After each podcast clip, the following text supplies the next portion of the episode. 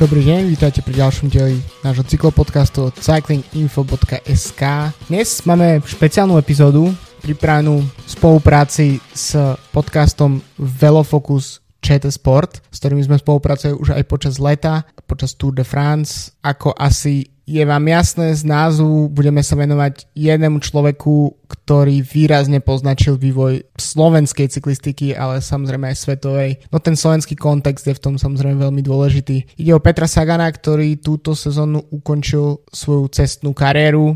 možno trošku anonymne, aj o tom bude reč. A možno ešte predtým, ako dám slovo um, Adamovi a kolegom z ČT Sport, tak uh, tiež si trošku zaspomínať na to, čo pre mňa Sagan ako cyklista, ako športovec znamenal, tiež svojím spôsobom je zodpovedný, alebo jeho výsledky sú zodpovedné za to, že som sa ocitol v dianí vlastne profesionálnej cyklistiky toho, nazvime to, novinárskeho pohľadu. V roku 2013 som pracoval v,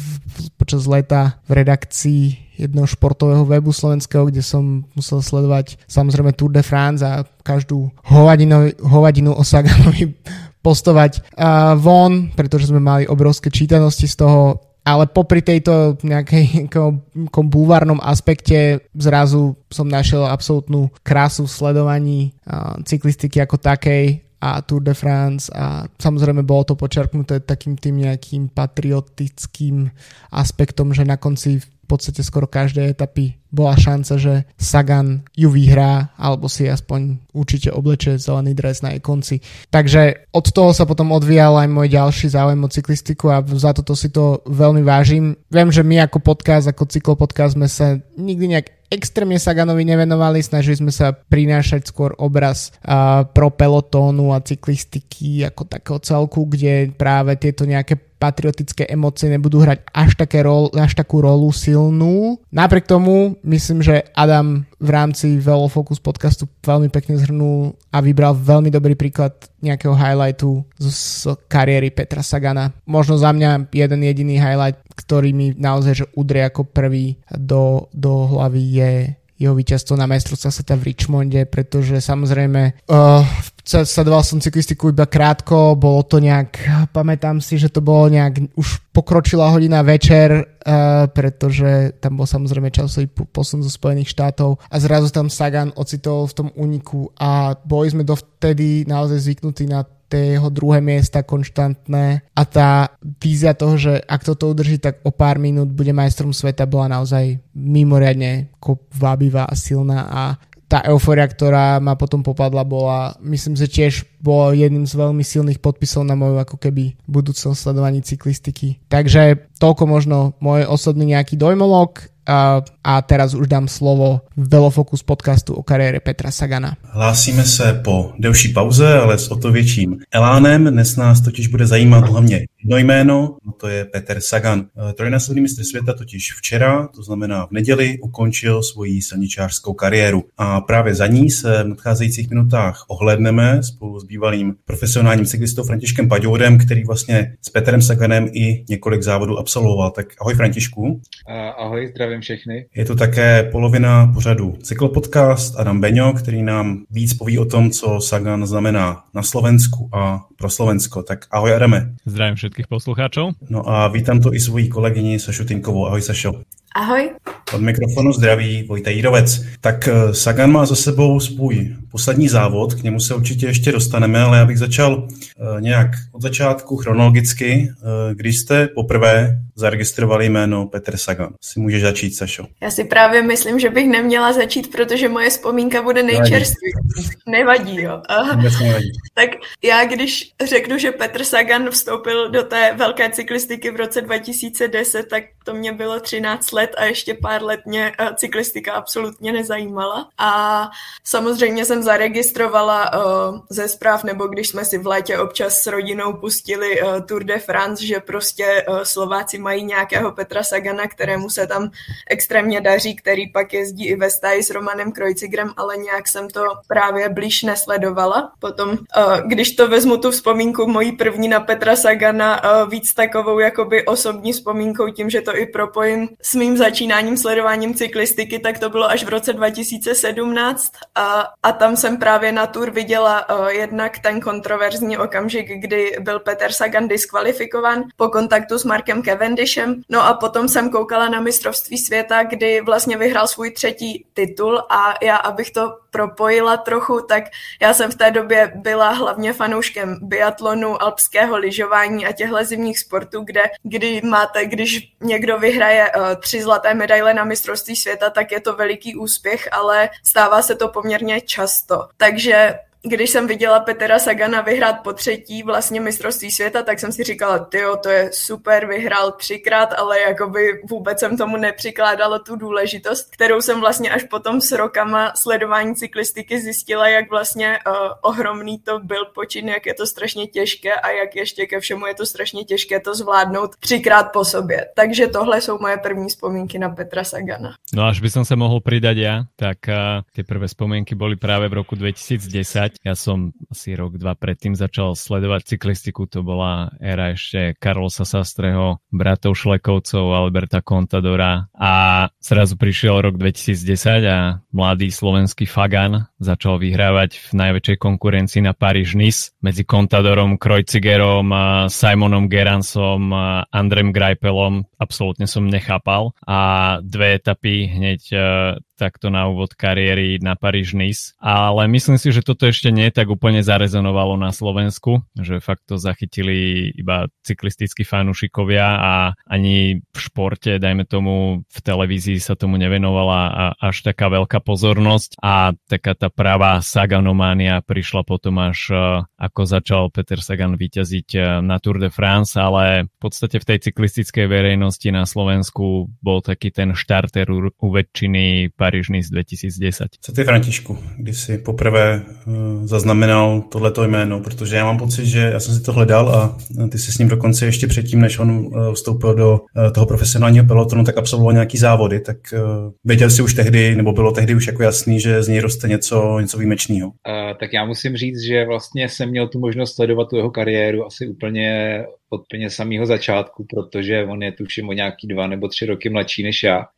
Čili on byl vždycky i v těch dorosteneckých kategoriích vlastně vždycky o tu kategorii pod náma. Ale pamatuju si ho už v nějakém roce, tuším třeba 2006 nebo něco takového, když já jsem byl junior a tehdy jsem byl juniorský mistr republiky a vlastně on byl kadet, ale už byl tak strašně dobrý, že jezdil ty takový ty mezinárodní závody juniorské kategorie vlastně s tou vyšší kategorií s náma, s náma juniorama on jako kadet a pamatuju si, že poprvé si ho tak nějak vybavuju na závodě regionem Orlicka, což je mezinárodní etapový závod uh, okolo Lančkrouna. Uh, takový poměrně těžký v kopcích uh, a právě my jsme tam byli jako v takový poměrně silný sestavě i nároďák a tak dál, junioři. A najednou se tam začal vyskytovat nějaký mladý kluk, nějaký Sagan, Juraj, vlastně on už tam jezdil i jeho brácha. No najednou tam byl jeho brácha Peťo a my jsme na něj koukali jako na nějakého bažanta, jako co vlastně si to jako dovoluje, že tam jako eh, jezdí takhle jako mezi náma a vepředu a vlastně jako nemá k někomu moc žádný respekt, ale jako záhy jsme pochopili, že tady jako, že se jedná asi o fakt velký talent, protože on byl schopný nás vlastně ty starší kluky, to jsme měli víc natrénováno a teoreticky jsme měli být někde dál výkonnostně, tak on už v té době dokázal nás vlastně porážet a bylo vidět, že to je, že to je prostě obrovský, obrovský talent, takže už, už vlastně tady z té, řekněme, skoro dávné doby na něj mám vzpomínky a už v té době bylo vidět, že, že to je fakt velký talent a od té doby stoupal jenom raketově, raketově nahoru. No a jak jste to brali, když najednou se objevil někdo, kdo, jak říkáš, o dva roky mladší, najednou porazil jako vás, e, tak e, jak jste to, jak jste to vnímali, co jste si o něm mysleli vlastně? Já si pamatuju, že osobně jsem to vnímal, protože vždycky jsem měl jako ambice dostat se někam jako do zahraničí a tak dále, takže měřit se s těma nejlepšíma. A tak jsem se jako i s nimi jako, že jo, setkával na mezinárodních závodech a tak v týmí kategorii. A teď se tam najednou objevil tady ten mladý, mladý kadet a on mě porážel třeba, jo. Nebo byl stejně dobrý, někdy lepší, někdy horší a já jsem si říkal, tyho, tak to asi jako uh, nejsem tak dobrý, když mě dokáže porážet jako kadet tady o kategorii nižší kluk, to asi bych to měl zabalit, protože když mě poráží o dva roky a tady mladší kluk, tak asi zase jako takový potenciál nemám. Uh, takže takhle jsem ho bral, ale za, jako rychle jsme pochopili, že ho musíme brát fakt jako silnou konkurenci a jako člověka s, už v té době s obrovskou výkonností, takže tady ta nějaký pohled, jako že bychom ho podceňovali jako ze začátku, prostě je bažant mladší kluk, tak to trvalo fakt jenom chvilku a vlastně jsme na něj koukali jako na, na super závodníka. Uh, no, takže tak. Takže bylo velmi brzy jasné, že z něj vyroste něco speciálního. No Adame, z jakého prostředí on vlastně eh, pochází, protože třeba v Česku se hodně mluvil o jeho otcovi, který je taková jako autoritativní postava, bych řekl. V cyklistice vlastně závodil i, jak zmínil František, bratr Juraj, který byl zas, a to řeknu asi trošku ošklivě, ale takový jako otloukánek eh, toho pelotonu, tak eh, co nám můžeš říct vlastně o, o té, tom prostředí, ze kterého on eh, nějak jako vzešel? No, čím byl Peter Sagan slávnější, tak tým se viac začínal trošku aj načrievať do jeho súkromia, čo jemu nie už potom úplne vyhovovalo, ale v podstate také verejne známe informácie, čo sú, tak pochádzal z takej úplne klasickej rodiny. Má dvoch bratov, jednu sestru, brat Juraj, tak je starší a v podstate on ho nejakým spôsobom motivoval v tých prvých rokoch v cyklistike. Traduje sa, že, že Peťo Sagan vyhral svoje prvé preteky na bicykli svojej sestry, ktorý si požičal a v podstate trénoval v cyklistickom spolku Žilina pod Milanom Novosadom a Petrom Zanickým, ktorí boli jeho prví tréneri. A v podstate on už od toho detstva, od tých školských rokov veľmi veľa času trávil na bicykli, ale dajme tomu hrával aj futbal, robil iné športy, takže pohybovo veľmi všestranný, ale v podstate najviac mu učarovala cyklistika a hlavne teda horská cyklistika, v ktorej v podstate on aj začínal a viac menej pred tým vstupom na cestu aj uh, vynikal, či už teda uh, XC alebo, alebo cyklokros, kde mal aj úspechy na medzinárodnej úrovni, ale v podstate, keď už uh, prechádzal k mužom, tak uh, musel sa rozhodnúť, že ktorá, ktorý ten, ktorú disciplínu bude preferovať v blízkej budúcnosti, no a na začiatku si dal do tých zmluvných podmienok v Liquigase, že, že môže robiť popri tom aj horskú cyklistiku, ale potom sa už plne začal začal koncentrovať na cestu. Takže spomínal si jeho otca, tak áno, on ho sprevádzal počas tých prvých rokov kariéry. Dá sa povedať, že bol viditeľný na každej akcii a bol takisto veľmi mediálne sledovaný. No a potom už postupne sa nejakým spôsobom aj on dal do úzadia, ale Áno, no, či už uh, osobný život Petra Sagana alebo, alebo aj jeho otca, tak uh, boli roky, kedy čokoľvek uh, bolo spojené so Saganom, tak plnilo stránky bulvárnych médií. No a možno aj to spôsobilo to, že Peter Sagan se už potom tak viac menej mediálně odstrihol. K tomu se ještě určitě dostaneme, k tomu závěru jeho kariéry, ale ještě mě napadá, byla někdy vlastně jako možnost, že on by cyklistiku nedělal, eh, rozhodoval se v nějakým třeba 15, 16, byla tam jako skutečně, eh, bylo to jasný, že se z něj stane profesionální cyklista, nebo tam třeba byla ještě nějaká, jako, že by se třeba věnoval škole, nebo já nevím, něco takového. Prostě podle tebe bylo to, bylo to zřejmé, že z něj prostě vyroste um, člověk, který bude závodit na kole. Tak on už v podstatě, jako spomínal František, tak uh, už keď bol kadet, tak uh, rozhodne mal výkonnosť uh, tých jazdcov juniorského veku. Potom uh, prišli úspechy aj na majstrovstvách Európy, majstrovstvách sveta. Uh, tam zvíťazil v cross country uh, junior, tak uh, to si myslím, že už sú výsledky, kedy sa reálne začína rozmýšľať nad tým, že OK, má si šancu skúsiť to medzi profesionálmi. Uh, bol takisto na skúške aj v Quickstepe, kde sa však Patrikovi Lefevrovi v tej chvíli príliš, príliš nepozdával, pretože nevedel po anglicky. Takže v takomto medzinárodnom týme je to asi trošku, trošku deficit, ale zobrali ho v Liquigase s tým, že prvú sezónu ešte odjazdil za Duklu Trenčín, ale v podstate už mal zmluvu, zmluvu s Liquigasom, pretože tam neboli splnené nejaké podmienky v tom U23 týme cudzincov, mali ich už dvoch a tým pádom Peter Sagan by sa tam nezmestil do toho limitu, takže tým pádom odjazdil ešte sezónu za Duklu, no a potom už prestúpil do Liquigasu a potom to už išlo ako po masle. Jak říkáš, šlo to jako po másle, už se vlastně nezastavil od té doby a vyhrával a vyhrával. Já jsem se koukal, že rok 2010, což eh, bylo to tebou zmiňované vlastně vítězství eh, na Paříž Nice, vlastně dvě etapy tam vyhrál tehdy eh, celkově pět výher, 2011 15 výher, 2012 16 a z toho už tři byly na Tour de France. S čím novým Sašo vlastně podle tebe do toho pelotonu vtrhnul, že na to soupeři nenecházeli odpověď, protože to byla vlastně doba, já nevím, kanceláry, Bone Konena a pak se tam objevil mladý Slovák a najednou všichni z něj měli vlastně jako vítr, tak eh, s čím novým podle tebe uh, přišel? Tak hm, já když uh, řeknu, že my dneska tady obdivujeme výkony takových univerzálů, jako jsou Wout van Art, Matěje van der Poel nebo potažmo Tom Pitcock, tak Peter Sagan byl takový jejich prototyp, bych řekla skoro, protože on, jak říkal Adam, začínal, jezdil hlavně na horských kolech, jezdil i cyklok cyklokros, pak teda přešel na silnici a stal se profesionálem v nějakých těch 20 letech a naprosto bez respektu začal okamžitě vyhrávat a porážet ty nejlepší. A uh,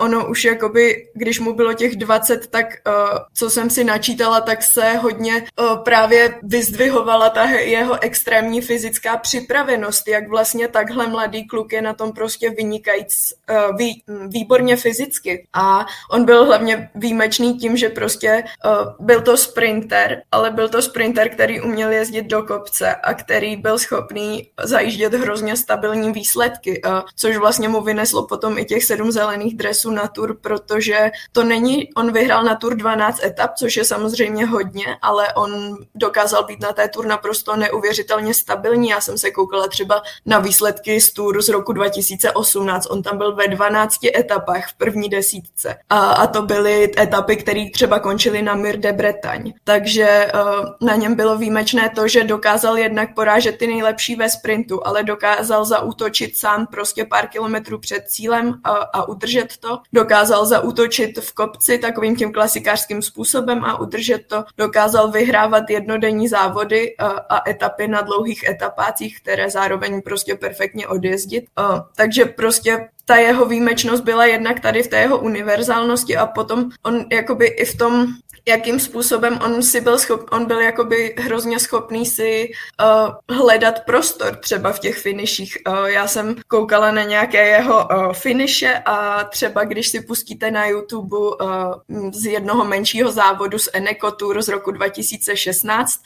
z jedné etapy, myslím, že to byla třetí uh, finish a on je tam naprosto zavřený v tom finiši a jako opravdu naprosto neuvěřitelným způsobem prokličkuje mezi asi 15 závodníkama a tu etapu vyhraje a to všechno se stane v posledních, nevím, 50 metrech. Uh, takže v tomhle byl výjimečný. A ta druhá věc, ta jeho osobnost vlastně, že tam bylo na něm podle mě okamžitě jakoby hrozně moc vidět, jak ho ta cyklistika baví, jak ho naplňuje a díky tomu i si myslím, že dokázal vítězit uh, s takovou lehkostí. On vlastně, když nezvítězil, tak on byl vždycky, že jo, velmi upřímný v rozhovorech, takový uh, přímý k novinářům, tak, tak říkal, že jako já si z toho nic nedělám, že jo, já prostě, já prostě vyhraju, vyhraju zase někdy jindy. Uh,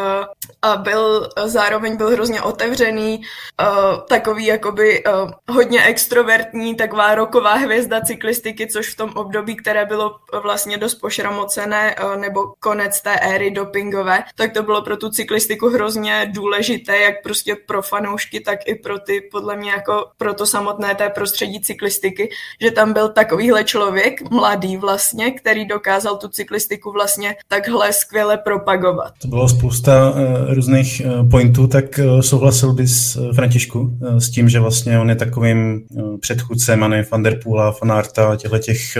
univerzálů, co vlastně umí všechno?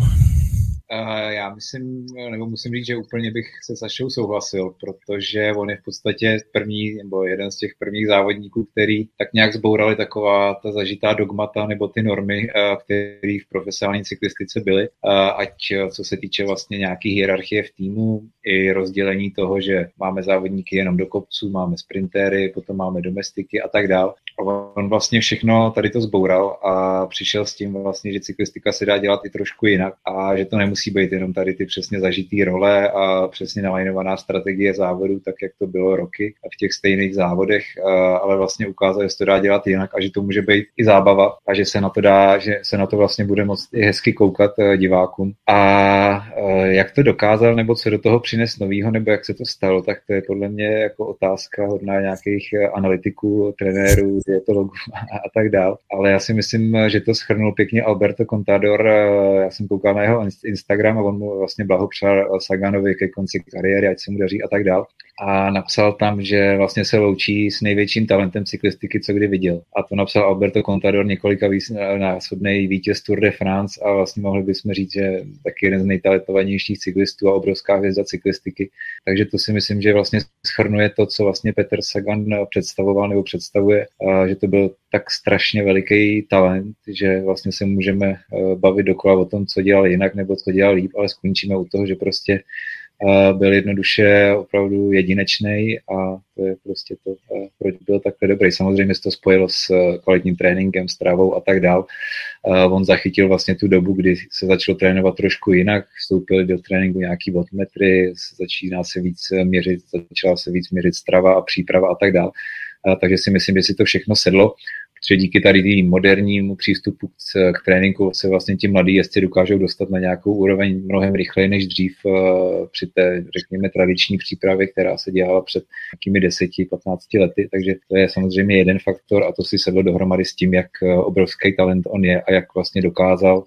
díky tomu talentu tady na tu přípravu a na ten trénink moderní reagovat a vzniklo z toho něco úplně naprosto jedinečného. A vlastně ukázalo to e, i těm nástupcům vlastně podobným talentům, jako je Fan Art nebo Van Der Poel, že se to dá dělat i takhle. A rozjel vlastně nový trend v cyklistice a vidíme to dneska, že ti mladíci jsou vlastně úplně jiní a závodí se jinak, ta hierarchie už není taková, respekt pelotonu je úplně je to prostě o něčem jiném a můžeme říct, že prostě on stál u, u, zrodu, u zrodu toho, toho celého moderního pojetí cyklistiky. Mně vždycky přišlo, že eh, on jezdí strašně silově, no. vždycky jsem měl, jako měl pocit, že musí mít jako strašný, říká se tomu core, že jo, prostě tyhle, ty, tyhle ty věci, že musí být strašně jako z posilovny nasvalený. Myslím, že to je jako i vidět eh, z toho, jak on, on jezdil, že samozřejmě sprinteři, ano, tráví čas posilovně, ale u toho Sagana mi to vždycky přišlo vlastně eh, jako enormní, tak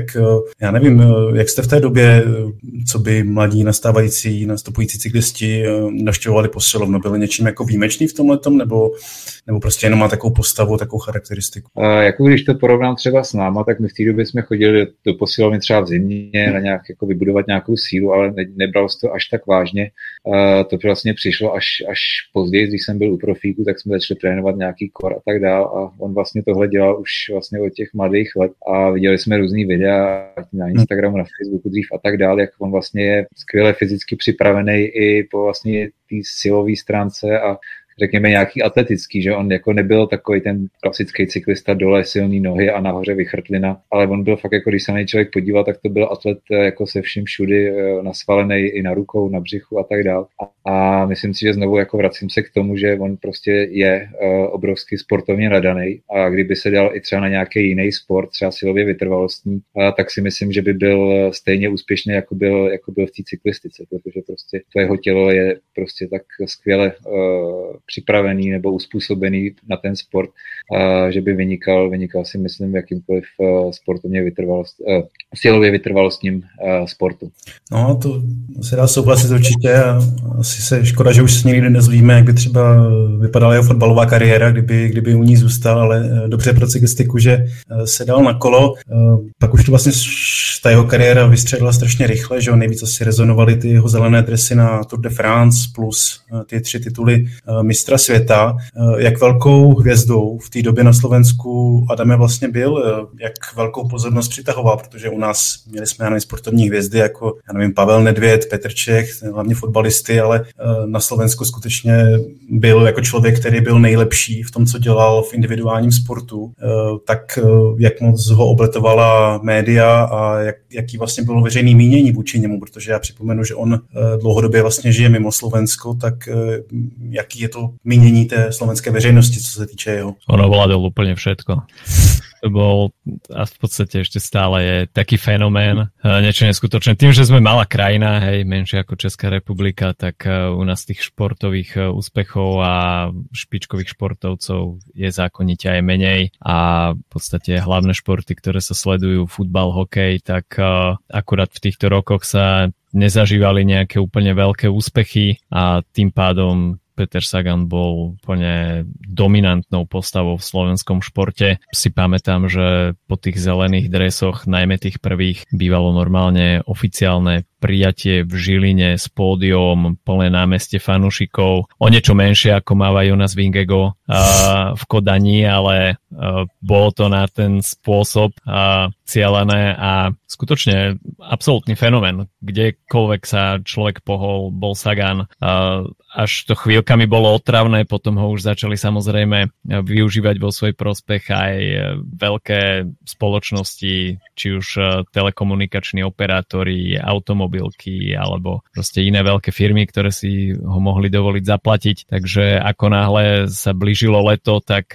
bum, vyskočila nová reklamná kampaň s Petrom Saganom a Sagan bol skutočne oblepený na každom druhom billboarde, v každej televíznej reklame. Takže niekedy toho už bolo až priveľa, ale to v podstate iba nejakým spôsobom uh,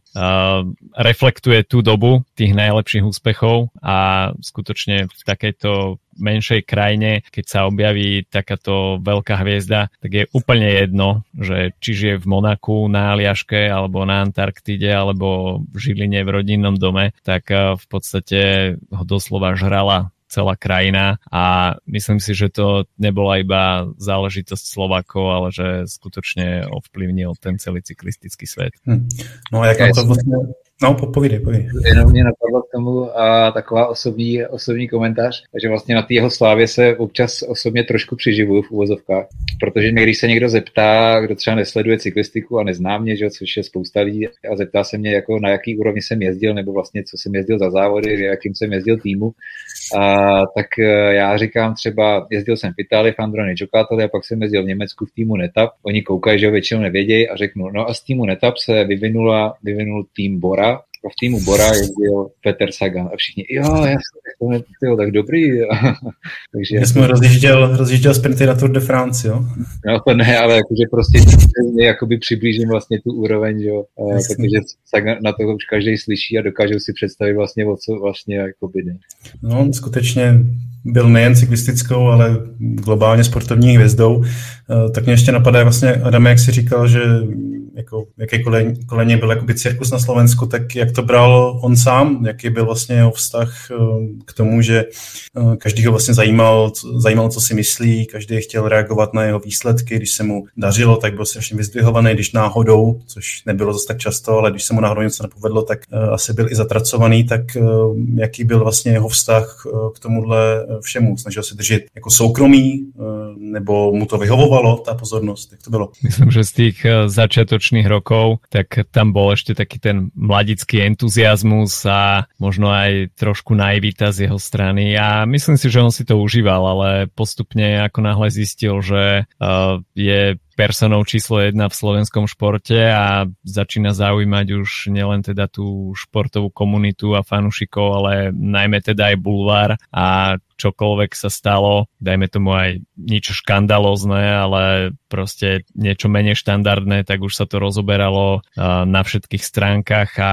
mm, myslím si, že časom bolo úplne logické, že v podstate prejde až do takej miernej antipatie voči médiám a tie jeho mediálne vyjadrenia uh, sa potom už cvrkli na uh, povinné minimum, až by som to tak nazval a v podstate v závere kariéry už bol voči novinárom taký veľmi strohý, odmeraný. Samozrejme rozoberalo sa aj jeho súkromie, uh, či už rozvod s manželkou, potom odlúčenie so synom, a potom počas covidovej doby tam mal zo pár prehreškov veľmi pretriasaných aj s policiou, jazda pod vplyvom alkoholu a tieto veci. Takže časom sa tá snehová mediálna gula nabalovala a v podstate už nejakým spôsobom uh, bola tak veľká, že mu to trošku prerastlo cez hlavu a prišla taká nechuť, ale zo začiatku si myslím, že si to celkom užíval tú slávu a ako hovorila Saša, že tá pozícia rokovej hviezdy mu v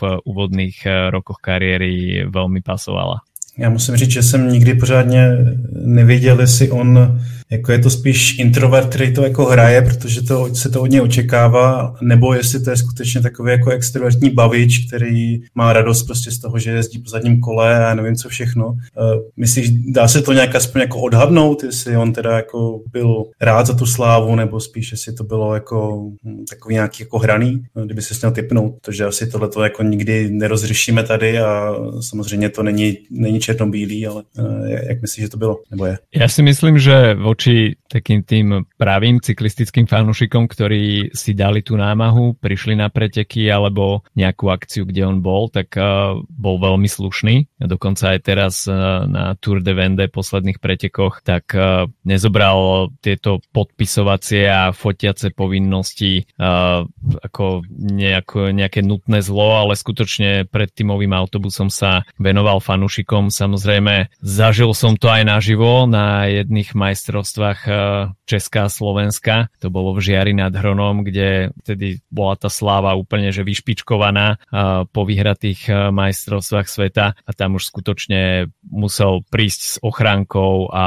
už, už to bolo teda dosť na hrane, pretože pokiaľ by tam asi tých bodyguardov nemal, tak ľudia by ho roztrhali. A až, až do takého štádia to prišlo. Ale neviem, myslím si, že rád zabával ľudí takže on dával ľuďom dlhú dobu to, čo chceli, hej, či už uh, nejakú show, alebo nejaké zábavné videá, jazdu na zadnom kolese. A z časti si to asi užíval, potom mu to už bolo asi také trošku možno aj nepríjemné, že furt to isté dokola, ale myslím si, že ľudí mal rád, cenil si tú veľkú popularitu. A už keď je človek takto populárny, tak uh, nejakým spôsobom tá satisfakcia voči fanúšikom ide ruku ruka v ruke s tým. Ešte na sekundu preruším Velofocus podcast, pretože musíme si splniť aj svoje povinnosti voči našim partnerom a ak nás počúvate pravidelne, tak určite viete, že partnerom nášho podcastu je slovenská pražiarne, pražiareň kávy Kofeín c o f f e e i n.sk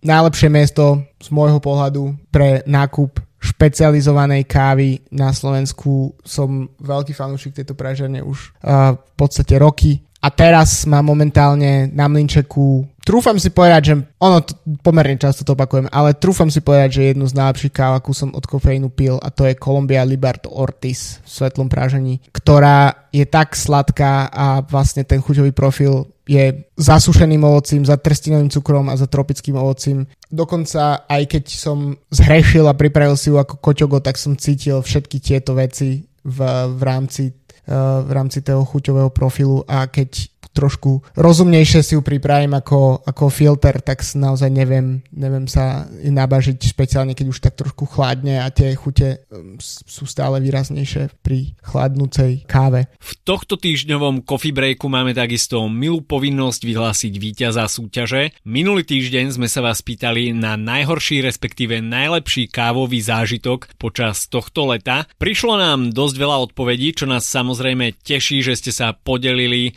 s nami nami o vaše zážitky na našom Discorde, kde vás samozrejme pozývame, pretože tu sa deje každý druhý týždeň súťaž. No a tento raz generátor náhodných čísel vybral Kabanosa, ktorý je predpokladám ešte študent, pretože napísal, že počas skúškového obdobia bol podporovaný kávou z miestnej pražiarne, no a potom zamieril do Gruzínska, kde ochutnal miestnú kávovú kultúru, ktorá asi nie je úplne rozvinutá, pretože do ňoho miestni stále súkali instantnú kávu, no ale cestovanie je samozrejme spojené aj s takýmito nástrahami a spoznávaním kávovej kultúry, ktorá nie všade je úplne dokonalá, nie je ani v našich československých podmienkach, čo však zlepšujú aj miestne pražiarne. A po navrate domov sa však vrátil k osvedčenej klasike z miestnych pražiarní a toto leto mu najviac učarovala káva z Burundi v tmavom pražení.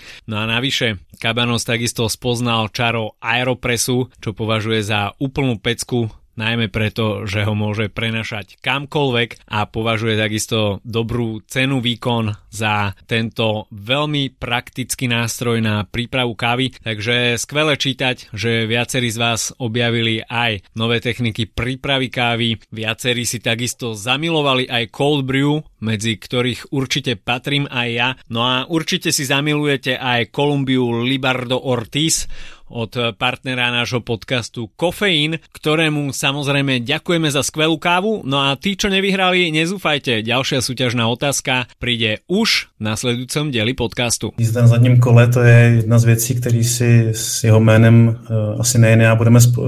jako spojovat asi navždy. Eh, bude to taky spoustu velkých vítězství a když jsem nad tím tak přemýšlel, který momenty z jeho kariéry si tak jako vybavím, tak eh, z těch jako velkých pozitivních, tak eh, byla to třeba ta etapa na Tour de France 2016, kdy ujeli spolu s Chrisem Froomem a myslím, že tam byl ještě Grind Thomas a ještě někdo z Tinkovu a ujeli celou pelotonu, pak si sprintoval Froome s, se Saganem o vítězství, což byl jasný, jak to dopadne. Pak samozřejmě vítězství na Flandrech, to si budu pamatovat taky, protože tam byl neskutečně silný a jak tam vlastně zlomil všechny své soupeře, to bylo eh, neopakovatelný. Eh, jaký, jaký vítězství vlastně se nejvíc zapsalo do paměti vám? Klidně můžeš, Sašo, eh, začít zase. Jo, tak já tady nebudu vzpomínat na žádný vítězství, který jsem sama nezažila, a, takže vzpomenu na vítězství, který jsem viděla a který je vlastně takovou, takovou asi rozlučkou vlastně Petra Sagana v tom, jakoby, v tom jeho stylu, kterým on jakoby nejlépe závodil a to je desátá etapa na Giro 2020, která byla vlastně i jeho první etapa, kterou na Giro kdy vyhrál, potom vyhrál o rok později ještě jednu z hromadného sprintu, ale tahle byla právě výjimečná tím, že on jí strávil celou v úniku a byl právě jakoby v tom svém starém duchu schopný na posledním kopci vlastně nastoupit, zaútočit, ve sjezdu to udržet a já ještě jakoby připomenu, že ta etapa byla hodně, hodně mokrá a, uh, a vlastně to dojet až do, do cíle, takže, takže tohle je etapa, na kterou bych uh, já vzpomínala ze svých z těch svých omezených vzpomínek na vítězství Petra Sagana, tak, uh, tak bych připomněla tuhle. No. Tak Františku, můžeš.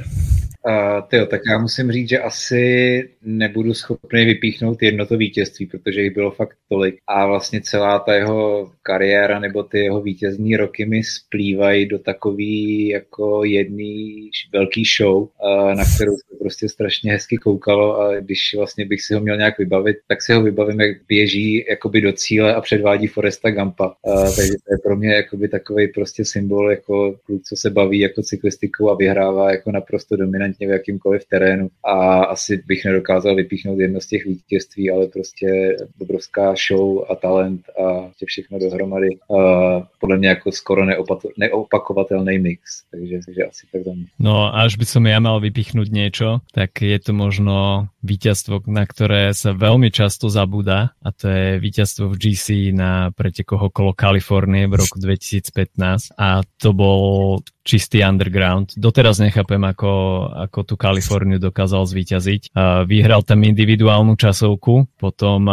ktorá tiež treba dodať, že bola presunutá, ten profil mal byť trošku iný, takže tomu zahralo do kariet, pretože na Big Bear Lake bol sneh, takže organizátori presunuli štart časovky, respektíve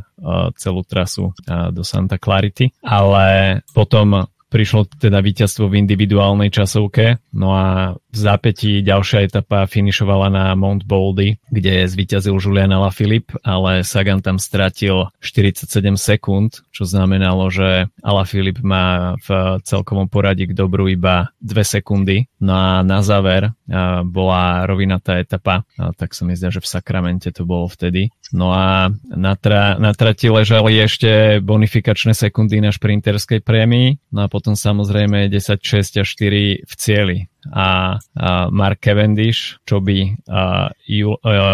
tímový kolega Juliana Ala Filipa vyhral tú šprinterskú prémiu pochopiteľne. Sagan bol druhý, Ala Filip tretí, takže ten náskok Juliana Ala Filipa bol už iba jednu sekundu. No a v závere sa šprintovalo a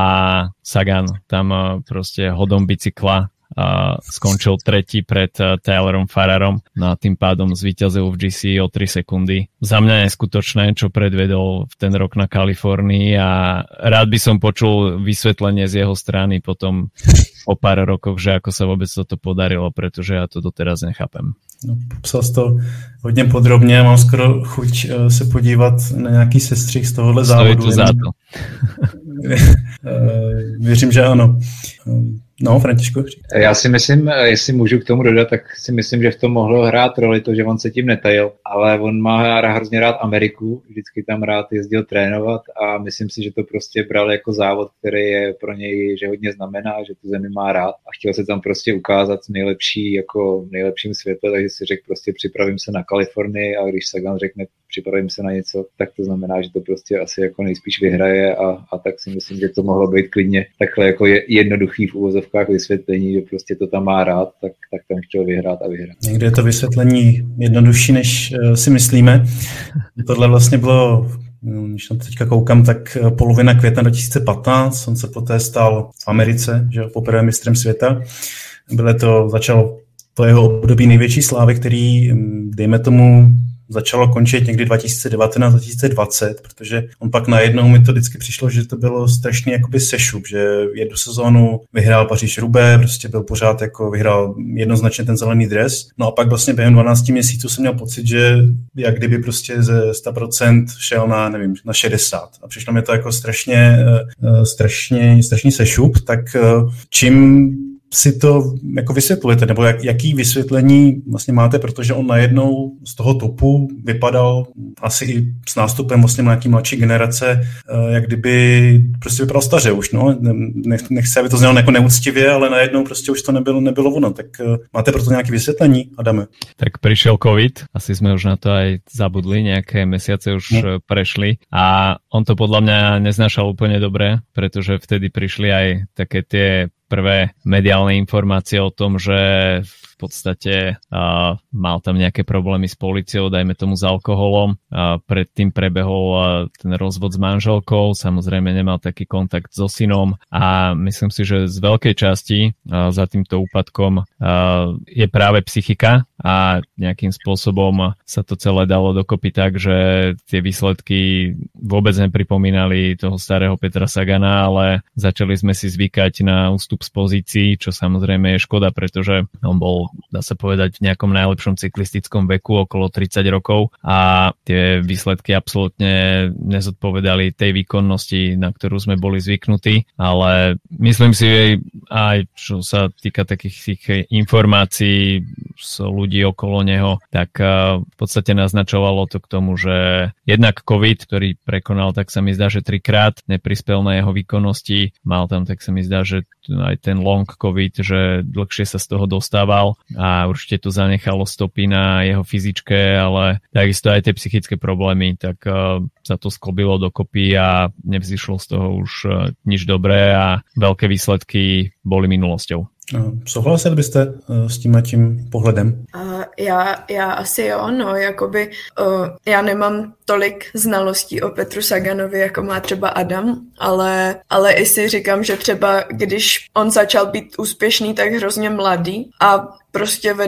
ve 29 letech už měl přes 100 profesionálních vítězství, prostě tři tituly mistra světa a prostě strašně moc věcí, na který mohl dosáhnout, tak v podstatě na většinu, na který mohl dosáhnout, tak dosáhl. Tak si i říkám, že jakoby je možná logické, že tam přišla nějaká ztráta motivace, ze které on už se právě potom nebyl schopný jakoby dostat. On říkal opakovaně v rozhovorech, že ho ta cyklistika poslední tři roky vůbec nebavila, že chtěl v Boře vlastně, když mu vypršel kontrakt v Boře, což bylo 2021, myslím, takže už chtěl skončit, ale že mu to přišlo prostě, že je moc mladý, tak ještě šel do Total Energies, což řekněme si na rovinu je tým, který úplně jako asi nečekala bych, že tam bude prostě Sagan něco vyhrávat velkého v tomhle týmu a takže já bych to asi viděla taky jakoby, um, jakoby z důvodu té psychiky, no. Eh, já bych asi v zásadě souhlasil. A myslím si, když se podíváme na tu jeho kariéru, tak v podstatě on od té doby, jak jsme říkali, jak začal, tak mu se furt dařilo. A on byl na takovém mráčku, kde vlastně všechno jde a na co šáhnul, tak to se mu daří a všichni ho mají rádi, všude ho obletujou. A pak přesně, jak říkal Adam, tak eh, přišel covid, eh, přišli vlastně i po velký pompézní svatbě, že s tou jeho manželkou najednou přišly problémy rodinného typu a najednou se v tom začaly štěurat média. A on najednou z té pozice, kdy všechno je krásné, šťastný a všechno se mu daří, na co šáhne, tak najednou se dostal do situace, kde jsou vlastně jako problémy a média se v tom šťourají, nemají ho rádi, třeba kritizují ho a najednou on měl problémy tím, že musí jako řešit jiné věci než, než tu cyklistiku a najednou všechno jak, jakoby nejde prostě tak, jako šlo, tak jako byl zvyklý a myslím si, že prostě na tu jeho hlavu, která jako je v zásadě jako taková, řekněme, přímá a jako nemyslím si, že by jako byl nějaký člověk, který by se něčím jako byl připravený na to, že musí jako s něčím úplně jako se potýkat, řekněme se na něčím zamýšlet a tak. Prostě, jak jsem říkal, byl zvyklý, že to všechno krásně šlo a vycházelo, tak najednou tady ty problémy. A myslím si, že prostě těch tlaků najednou bylo moc, že jako prostě to přestal tak nějak jako dávat, řekněme. A mohl to být nějaký takový jako věc eh, dohromady přesně mix, jak říkal, jak říkal Adam, eh, který vyvrcholil něco, jak se říká, nějaký jako burnout syndrom, vyhoření a tak dál a prostě přesně najednou nechuť a ztráta motivace a všechno tohle to dohromady a to se sešlo a vyvrcholilo to, vyvrcholilo to tady v tu fázi, ze který si myslím, že, že už se prostě nedokázal dostat a, a tak nějak bych to viděl. Vlastně sám řekl, že, že, by, mm, že už před třemi lety chtěl skončit a nějak to jako pořád eh, táhl dál, ale hm, vlastně i ty výsledky hm, těch posledních let eh, jsou jako, nechci říct špatné, ale vzhledem k tomu, co dokázal vlastně v těch jako letech své největší slávy, tak je tam ten úpadek naprosto jasný. Jak jste vlastně vnímali tu jeho poslední sezónu, respektive tu jeho rozlučku, která proběhla teďka v neděli na Tour de Vendée, on se tam, já jsem teda čekal sám osobně, že mu ten tým dá prostor k tomu, aby si zasprintoval bojoval naposledy o etapové vítězství, ale nakonec eh, v tom finiši to jenom eh, rozjížděl pro eh, týmového kolegu a z mého pohledu teda to nebylo moc šťastná kombinace, protože se tam rozdělili a nakonec na to vítězství nedosáhli, tak jako z mého pohledu docela smutný úplný konec té kariéry protože jako velký šampioni často eh, ne, jako mají problémy, nebo nemají nějaký jako ten zlatý happy end, ale tohle to i na tyhle, i v tomhle tom asi kontextu mi to přišlo docela takový jako smutný, no. Jak jste, jak jste to vnímali vy? No málo kto dokáže vyhrávať posledné preteky hmm. v kariére ako Fabian Cancellara dajme tomu. Ale no, tým, že Peter Sagan neodišiel na vrchole, tak uh, už to mal potom trošku ťažšie aj s tou slabšou výkonnosťou nejakým spôsobom uh, načasovať tak, aby odišiel ešte, dajme tomu, aspoň na nejakom miernom výslení, ako si spomenul, no, skončil ako lead man na posledných pretekoch, hoci neúplne som tomu lead outu pochopil. Uh, nebolo to tam úplne dobre zohrané, ale uh, ja tú poslednú sezónu pre mňa Peter Sagan veľmi anonymný, uh, myslím si, že to vyvrcholilo tak na Tour de France, kde nebol prakticky vôbec vidieť v jednej etape, tam propagačne nastúpil na pár kilometrov, ale potom sa stiahol do balíka späť. A tým, že slovenské médiá sledovali dosť tu jeho poslednú Tour de France, tak uh, jeho štandardná odpoveď po etape bola, že uvidíme, čo bude, čo bude v ďalšej etape. Dnes to nevyšlo a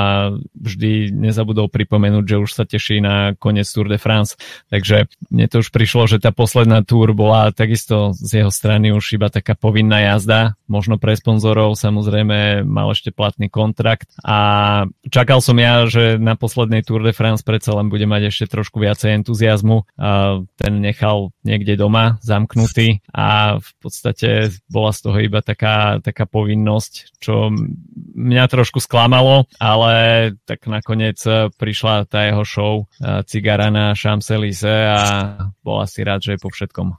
Mně přijde škoda, že se taková osobnost cyklistiky, jako je Peter Sagan, která prostě toho tolik znamenala pro tu cyklistiku v tom v těch minulých deseti letech, takže se loučí na nějakém lokálním francouzském závodě, který já se přiznám, jsem o něm v životě neslyšela do té doby, než jsem zjistila, že se na něm loučí Peter Sagan. Asi, asi si myslím, že i za cenu prostě toho, že by neusiloval o nějaké vítězství, tak by bylo hezčí, kdyby se rozloučil prostě na něčem větším. A, ale chtěla bych říct, že pozitivní pro mě, pozitivní věc na jeho poslední sezóně je, že jí dojel tak, jak si vlastně to naplánoval do toho posledního závodu a že to pro něj neskončilo jako třeba pro právě pro Marka Cavendishe nějakým pádem a zraněním. Takže určitě si myslím, že to je jako na té sezóně jakoby pozitivno. A za mě, co bych vyzdvihnul, tak vlastně na to, co on dokázal a tak vlastně i v tom závěru, protože fakt bylo vidět, že už ho to nebaví a je tím sportem znechucený, tak dokázal vlastně potvrdit to, že je skvělý profesionál, protože si myslím, že kdyby záleželo jenom na něm, tak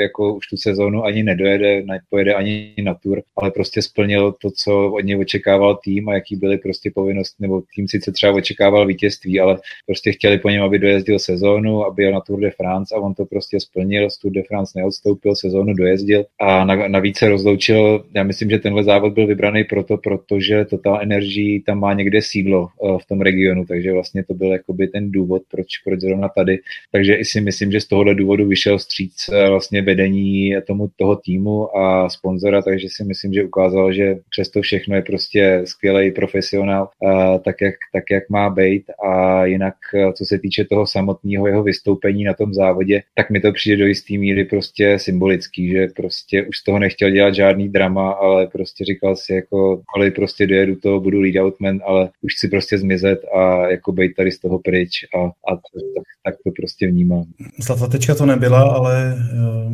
musím ještě říct, že vlastně on nezmizí, protože Petr Sagan sice skončí se silniční cyklistikou, ale veřejně jako deklaroval své plány Eh, závodit dál na horských kolech, minimálně teda do olympiády v Paříži 2024, což je vzdálený nějakých, dejme tomu, 9 měsíců plus minus. Eh, tak mě napadá, vlastně on veřejně mluvil o tom, že cyklistika už ho nebaví, že nechce závodit na té silnici a najednou tam je jako vyjádření úplný lásky pro horská kola, tak je to, eh, Adame, z tvého pohledu jako nějaký návrat k tomu, kde on začínal, že to bere prostě, že se vrací do té jako ne tak v úzovkách jako skažených horských kol oproti té silnici. No, spomenul si 9 mesiacov, tak toto môže byť ešte celkom pôrod. A uvidíme, čo z toho vzíde, ale ja som bol veľmi prekvapený na majstrovstvách sveta z jeho výkonu na horských bicykloch. Ako nerobil som si žiadne ilúzie, ale čakal som, že v podstate on na začiatku sezóny povedal, že toto je jeho posledná sezóna a vrcholom bude Paríž 24. A bol si vedomý, v akej situácii je on, slovenská reprezentácia v, v cross country, vedel, že proste musí nastúpiť na zbieranie bodov a tým pádom ide začať lepšie ako na majstrovstvách sveta, pretože pozeral som si, aká je situácia v rebríčku krajín a Slovensko bolo pred eh, majstrovstvami sveta 29. Nominácie mali isté, eh, malo istých 19 krajín, z okolností 19 bola Česká republika a Slováci strácali na Čechov v rebríčku cez tisíc bodov. Len pre ilustráciu za víťazstvo v Svetovom pohári je 250 bodov, čiže Sagan by musel 4 krát vyhrať Svetový pohár, aby sa vôbec dotiahol na vtedajší bodový zisk posledného týmu, ktorý mal garantovanú miestenku. Takže čakal som, že Sagan príde veľmi namotivovaný na tie preteky a predvedie nejaký výsledok. Opak bol pravdou. Stratil 7 minút a skončil 53. alebo no hlboko v štartovom poli. A tým pádom som si z toho nejak vydedukoval, že pokiaľ sa rýchlo niečo nezmení, tak e, v podstate nie je šanca, aby, aby sa on do Paríža kvalifikoval. A tým pádom e, neviem, že či tá miestenka je reálna. Samozrejme, organizátori tam e, majú